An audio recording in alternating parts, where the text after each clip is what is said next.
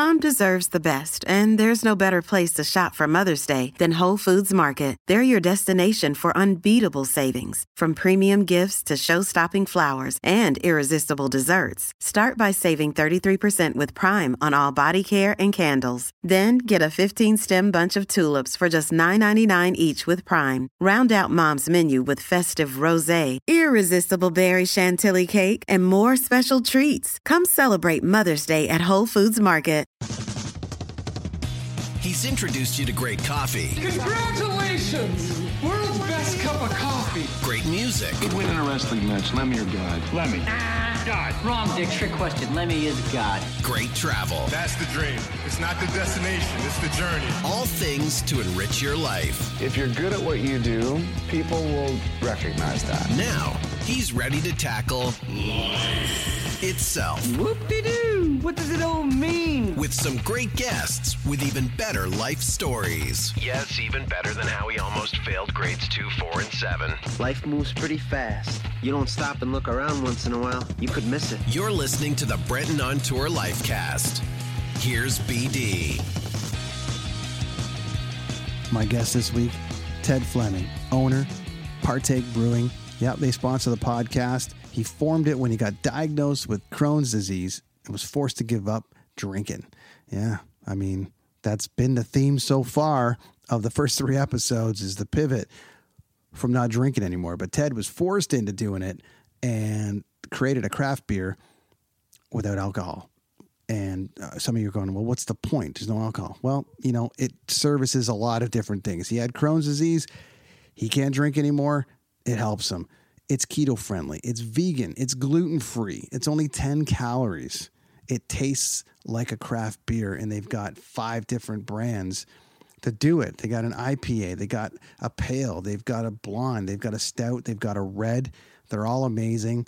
Ted's parlayed that into one of the fastest growing companies in Canada, and he's won a pile of awards. So, Ted's along this week to tell his tale about how you do this. How do you form, you know, this company and be brave enough to enter a space that uh, you know is generally dominated by alcohol and drinking. How do you pull people away from that and convince them to come into you? So, man, he sponsors the podcast. I'm so stoked to have them on, and he's perfect for the Lifecast. So, this is the story and the life of Ted Fleming from Partake Brewing. Here we go.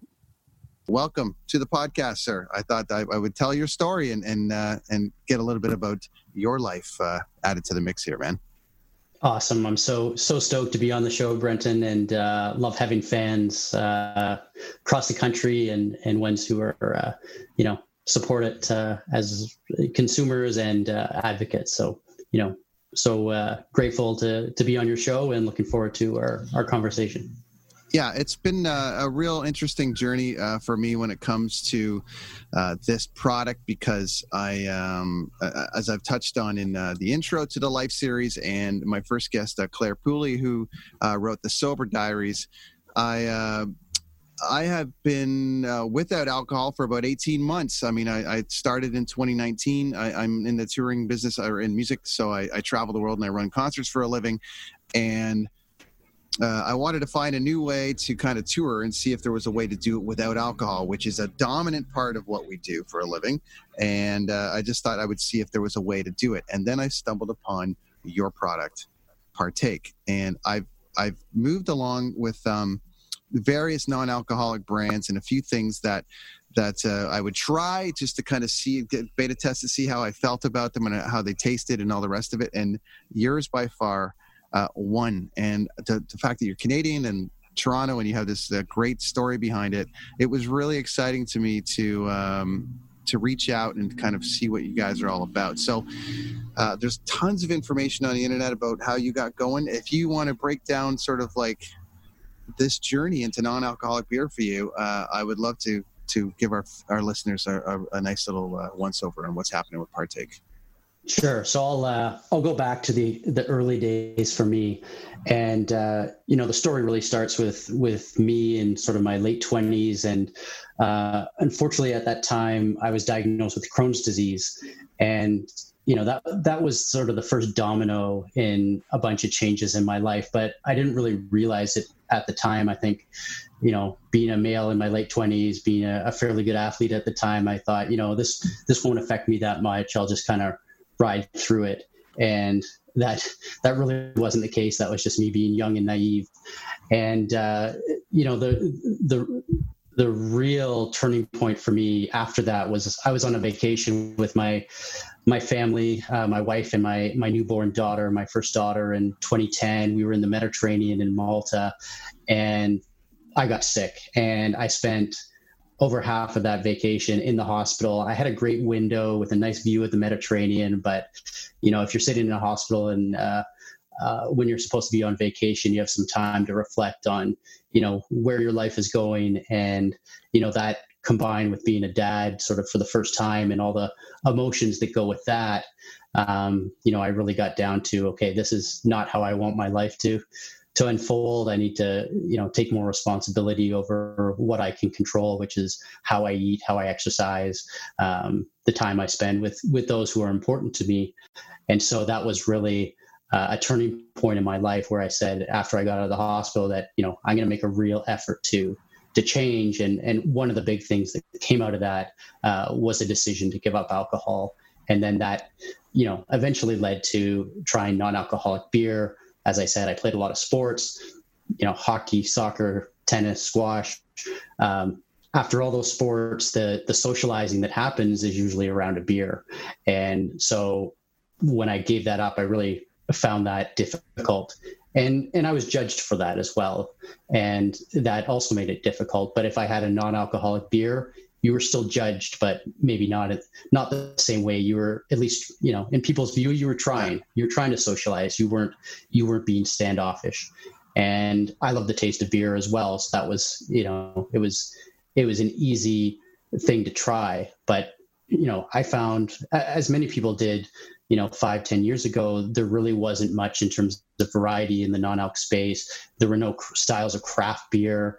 Um, and you know there, there really, really wasn't a product where you could take to a party or take to a social event and say yeah i'm i'm proud of drinking this non-alcoholic beer and this is why i, I don't drink and i think now you see people when you tell that story they say wow you know i aspire to to maybe drink a little less and maybe not give up drinking totally but you yeah. you hear a lot of people saying, "Hey, I just I want to be healthier, and I know that's that's a way to do it.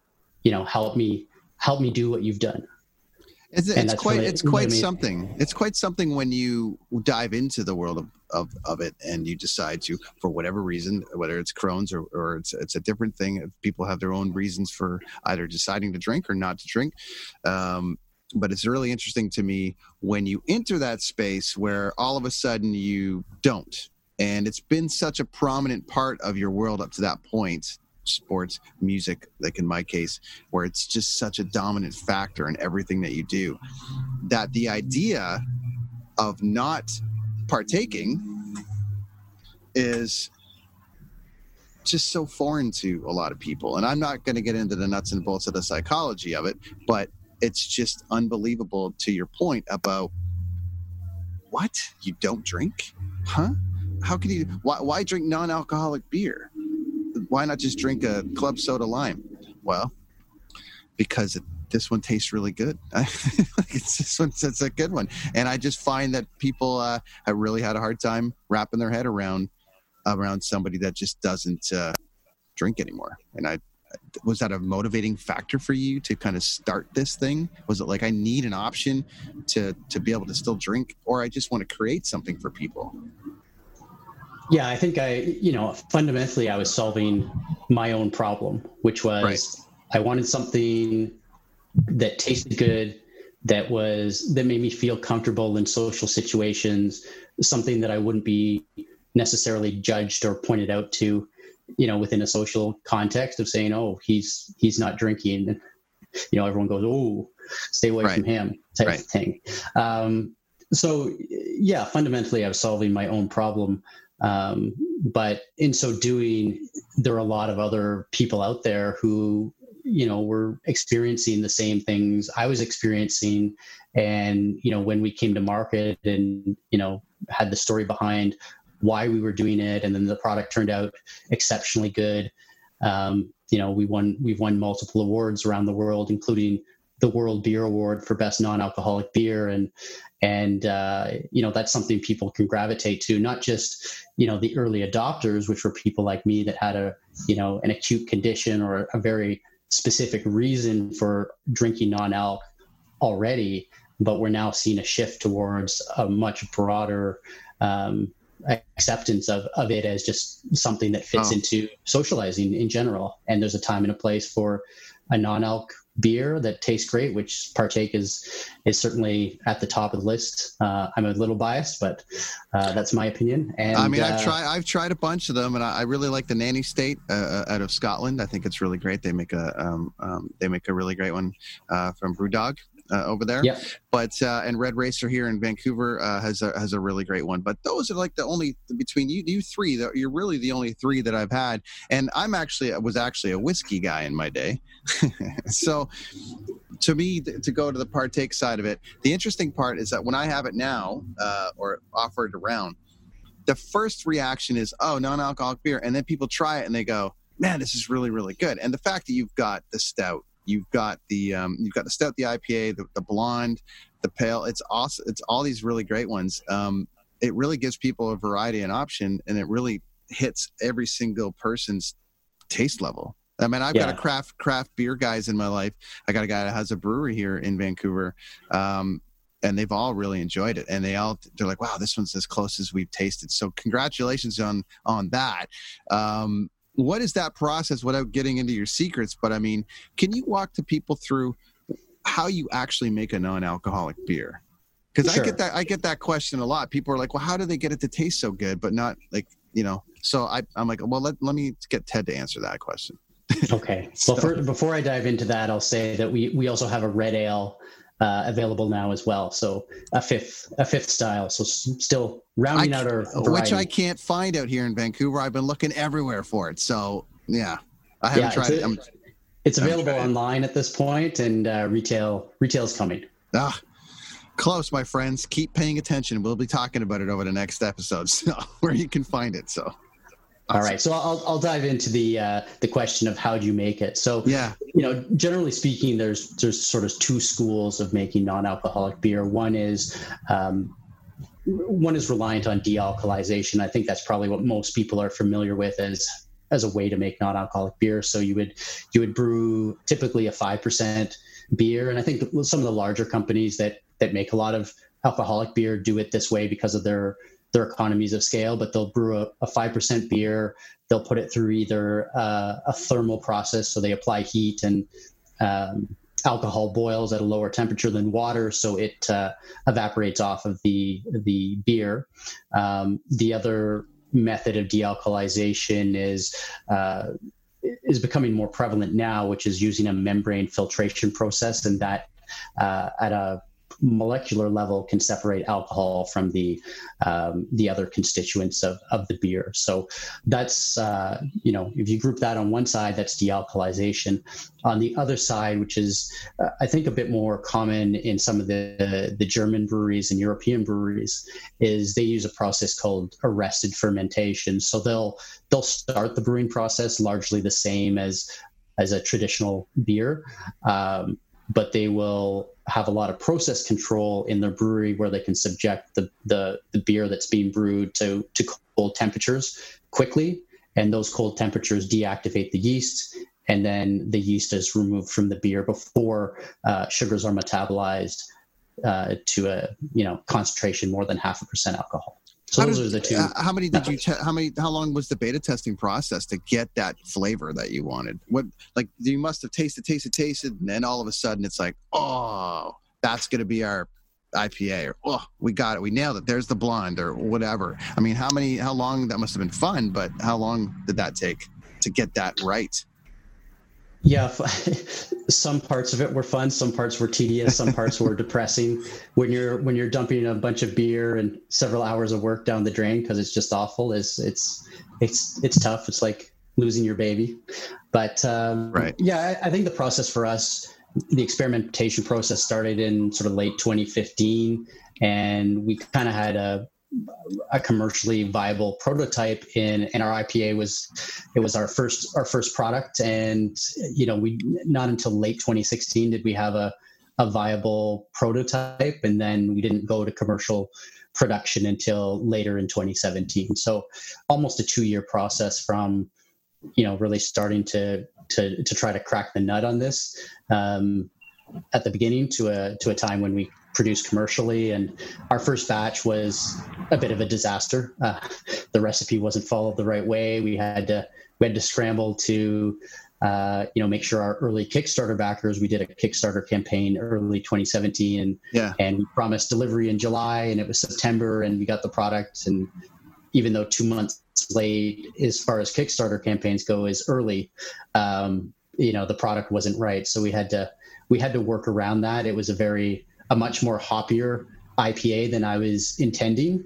Um, but we still so we we asked our customers we said hey who's who likes double ipas or really hoppy ipas and we basically were able to move half of a, a batch that didn't turn out right to those people and and to this day i still have fans that come back and say when are you bringing that back and we uh-huh. kind of we kind of nicknamed it hoppy accident but uh, we definitely have some fans waiting for that uh, hoppy accident to come back into our uh, repertoire. It's, it's funny how that is a great name for that, by the way. But uh, it's funny how that those stories take because just switching gears for one second, if you know the like the Guinness story uh, about how they burnt everything by accident, so they they were working towards this great, you know, uh, taste, and then they burnt the barley or whatever, and so they ended up just giving it away to the locals, and that was the one that was requested more than the one that they were working on.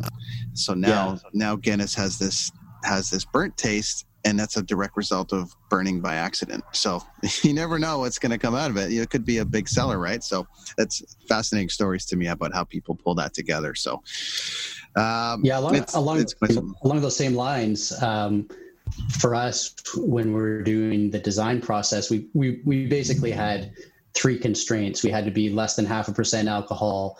It had to taste good, and we had no money, so it had to be cheap. And yeah. so, or or, reason like or reasonably cheap. So you know, we designed around those constraints. And another kind of accident that came out of it was when we first started doing the nutritional panel testing and because we're we're regulated as a food product in Canada rather than an alcohol product we're required to have a nutrition fact panel on our mm. product. And we started getting results back that said it's only 10 calories. And we started scratching our heads saying, is, is that right? And we did more and more tests. We even switched labs to see if there was a lab issue. And it kept came, coming back at this ultra low level. So we're, you know, we have a, very high confidence that that's what it is now as we've done multiple styles and multiple yeah. tests. But at the in the early days, we thought that was a mistake, and again, that's sort of like a unintended outcome of you know having some other other uh, constraints you have to work around. So you know another another piece of our story that's uh, a little bit fortuitous. One of the questions I uh, I like to ask through this series, uh, considering its life, and we've been through I've been through coffee, we've been through music, I've been through travel, we've had a, a couple different modules, but this is the life section. So one of the sections uh, I want to focus on with this is is just sort of the change in people's lives, and uh, not necessarily the change of um, of your life after switching from alcohol, but how is your life changed now that partake is a thing?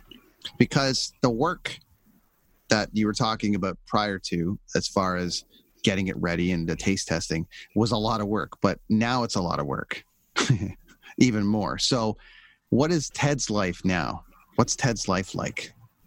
Sure. So, you know, early days, um, I was running our website, doing everything. I was even delivering products. So I'd take, you know, someone would order online. I'd put it in my car. I'd drive it from West Toronto to East Toronto, deliver it to the person, you know, because I'd save, you know, 20 bucks in shipping. shipping. Um, yeah. Things are a lot different now. I, I have the title CEO and it, you know, I'm still getting used to it. I don't know if I'll ever really get used to it, but we definitely have a, a team now that's uh, you know we have some great people on board they're all very passionate about the product like that's that's the number one thing we look at when we hire and bring someone on is you know do they do they love partake do they kind of live the the brand? Do they live the lifestyle, or yeah. do they have someone who is you know important in their life that does? They don't necessarily have to firsthand, but they have to you know kind of be touched by that by that transformation.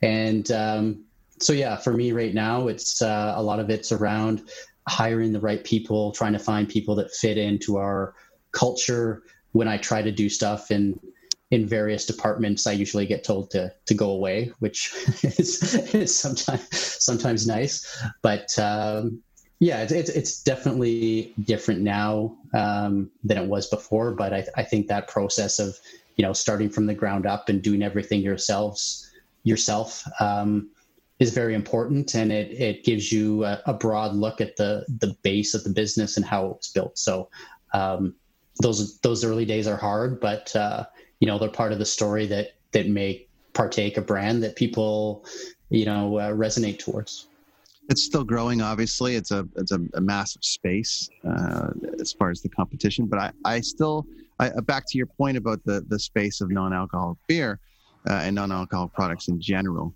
Uh, where what's the future of that? And I know that it's still a bit infant. It's really an infancy. I mean, I, I remember Molson Golden or Molson Exel when I was coming through the 90s or or you know 2000s. There was always some kind of option, but now we're getting you know the market is flooded with options. Um, who's gonna who's gonna really pull through that from a success standpoint? like what do you uh, is it does it really come down to taste or is it the best marketing or is it just the, the as you touched on the people that are the most passionate because I'm, I'm seeing a handful of them but uh, i'm wondering who is going to be able to sustain and pull this off mm-hmm. Yeah, so there's a there's a couple factors into that. Um, you know, the big beer brands have have obviously put some serious marketing dollars behind non-alc and they they you know had ignored the category for 50 years prior um, you know the big th- biggest thing they really did was they they've always had non-alcoholic beers in their portfolios but they never associated their number one asset which is their brand with non-alc and now you have a budweiser named non-alcoholic beer you have a heineken name, non-alcoholic beer etc so that that signals a fundamental shift in how those big companies see the category. Um, but you're also seeing craft brewers into the space like a like a BrewDog, and you know they deserve some credit because they were they were an early adopter into non-alc um, in in Europe in particular. Um, but I think you know something that that is advantageous for us as a company is that we're we're exclusively focused on non-alc, and and I think that's that's an important distinction for people who who are interested in the category because we're in it for I think all the right reasons, and I think that there's question marks there around you know whether the big beer companies that you know in truth their products aren't particularly healthy um, by nature um, so they, they they don't have much of a, a high ground from a moral point of view to say you know we're a healthy product or a healthy company just because they do have a non-alc product now. So I, th- I, think that's a fundamental advantage that we have that we're very focused, we're very passionate, we're in it for the right reasons. And I think for those, you know, those underlying reasons will stick around when there when there are some bumps in the road. And I think you may see some brands from the alcohol companies um, kind of die off because there might be other opportunities for them. Hard seltzer being one that uh, I think is a you know a big a big thing for them right now that doesn't you know doesn't interest us because of the fundamental reason why why we're in business. I, I am kind of finding right now with the with this space that uh, there was a bit of feel, like feeling it's like oh Labatt's has a non-alcoholic beer. Who wants that? Molson has a non-alcohol non-alcoholic beer. Uh, who wants that? But then you've got this specific like specifically what you're doing focusing specifically on just being non-alc. Uh, it i feel like it just separates you from the rest of them. And it opens up this space from the standpoint of like if you go to an event and you set up a partake booth like well you can set up beside coke or pepsi technically right? I mean you mm-hmm. could set up something like that side. Um, but i think it really changes the game from the standpoint of like, oh, there's just a dedicated non-alcoholic space by this non-alc company, and th- I just find it it's really personally from a personal opinion, it's really going to separate you from from the big ones because the big ones uh, well we'll just put one out. And i i think you focus so much on taste i can tell. All, all of them are um, are fantastic. They're all really really great. And and i've tasted the other ones and they're just not. The other two now BrewDog's is great. Red red racers is great. But you guys have clearly spent some time to get it right. And i really i commend you on that. I think it's going to be I think it's really going to go a long way to help you a lot through through it. Thank so you. It's you awesome. Know, we, it's awesome. We owe a lot to like our team, uh, our our brewery. You know, they they make a you know we we design the recipes and they're great, but you know consistency yeah. of of production is is a big thing as we become bigger. It's it's uh, it's important, and I think we do a great job on that. Um, you know, to your point about you know what it what it means to associate and drink our product versus a non-alcohol product from an from an alcohol company. You know, I, I think for a lot of people, if if they're trying to convey the message and they they themselves want to view themselves as I'm I'm doing this because I want to be healthier um, because it's important to me. Um, it's important. That's important to us, and I think people get that association that health and wellness is important to us, and it's it's it's clear from what we do and and all of what we do and i think that's that's a harder you know a, harder thing for a harder place for people to put themselves if if it's a brand that's known for for making alcohol so sure. and and to your point about you know where we can market um, a fun one people get a, a kick out of is is we've done well going to pregnancy and, and baby shows and pregnant moms uh, you know just love the fact that hey i can enjoy a great craft great tasting craft non-alcoholic yeah. beer.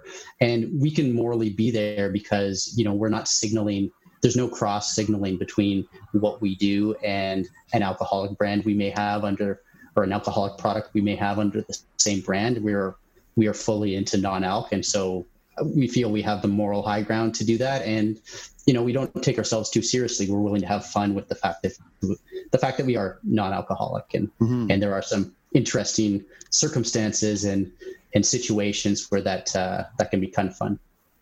Uh, we're getting down on time for you. I know you're a busy guy and you got to get out of here. So um, I, just a couple things i want to touch on. Your dragons den experience how was that? People watch it across the land. They watch shark tank. What is that experience like I would I would highly recommend it to any aspiring entrepreneur. It's a it is a great experience. Uh, when you're sitting in the green room and you know waiting waiting to be called on on stage, so to speak, it's it's incredibly nerve wracking. And you know I, I you know there's definitely some great ideas that go on there, and there's some not so great ideas. But I think anyone that goes on there deserves credit for the courage it takes to to get to that point and and you know be in the den and and pitch for you know the the episode usually runs five to seven minutes of actual tape time on on air but you're usually in there for 45 minutes to an hour. Sure. and you know you're being grilled by a lot of questions and the the lights and cameras are on you and and uh, it's it's a big deal. It can be a break a make or break moment for for some businesses. So um, you know everyone that goes on there uh, deserves a ton of credit and i would i would recommend uh, you know, trying to trying to do that if if you're an up and coming uh, entrepreneur and looking to to take an idea to the next level.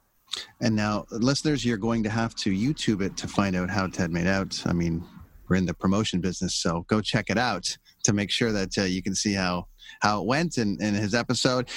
You guys are across Canada. Uh, can you let the listeners know where they can find your product? I highly recommend to anyone right now, especially for the summertime, out boating, uh, in any kind of scenario where you're actually not allowed to take alcohol, but you're slipping through the, you know, oh, I'll just take it on my boat and no one will notice. Hey, you know what? Don't take the risk. Take the partake. like take a partake. Don't take the risk. It's fantastic. It tastes amazing. They got a taste for everybody. Uh, I love every single one of the ones that they make. Uh, and, uh, you know, just do it where can people buy it right now? Where can they go get it? Yeah, so right now we're pretty much available across Canada. Uh, Superstore, Loblaws, Sobeys Safeway.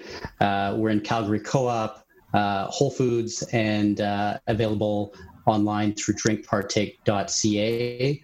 And uh, there's tons of other independent uh, liquor and natural uh, food stores as well. LCBO and beer store in Ontario also. Excellent. All right, my friend. Well, I appreciate the time. Thank you so much to you and your team for jumping on, uh, putting this together, to making the time to get you on the podcast, as well as uh, jumping on as a sponsor for the Brent Tour podcast. I couldn't be more thrilled. Uh, I think it goes hand in hand with the, this life series that I'm putting together, where we're talking about life choices and new things that people have had to pivot and do and, and how it's changed their life. And it looks like to me, uh, the choice that you made has really worked out well for you. Uh, I would say life is doing well. Uh, Partake is doing great. Uh, any last words for the listeners?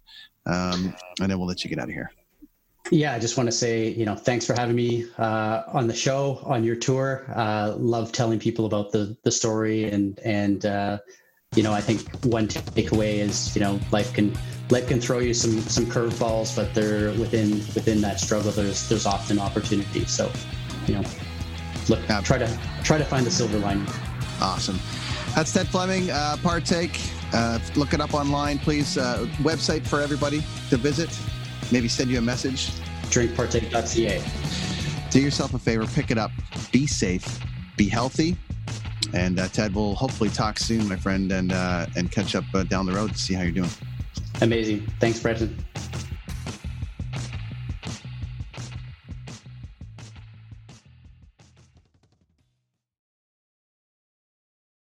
The podcast Super Friends is a monthly meeting of five podcast producers. Hi, I'm Katherine O'Brien from Branch Out Programs in Baton Rouge, Louisiana. I'm Jon Gay from JAG in Detroit Podcasts. I'm Matt Cundill from the Sound Off Podcast Network. I'm David Yas from Pod 617, the Boston Podcast Network. And I'm Johnny Peterson from Straight Up Podcasts.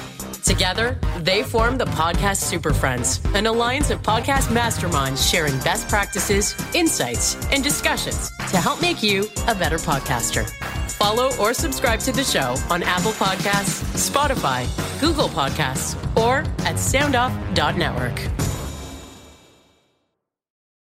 kids. I'm your eager beaver. And I'm Mr. Grizzly. If you love politics or hate politics, then have we, we the perfect, perfect podcast, podcast for you. The True North Eager Beaver. Incisive political commentary. We keep you up to date and give you the political and media literacy you seek to help you cut through the bovine fecal matter. Facts first. Sound analysis. Sometimes I growl. Sometimes I sass. We impart civics and build community. And we share some laughs along the way. Being informed and engaged has never been more fabulous or sexy. Catch us on, on the, Dean, Dean Blundell, Blundell Network. Network or on our YouTube channel or wherever you get your podcasts. Because, because democracy, democracy, is something, something you do. do.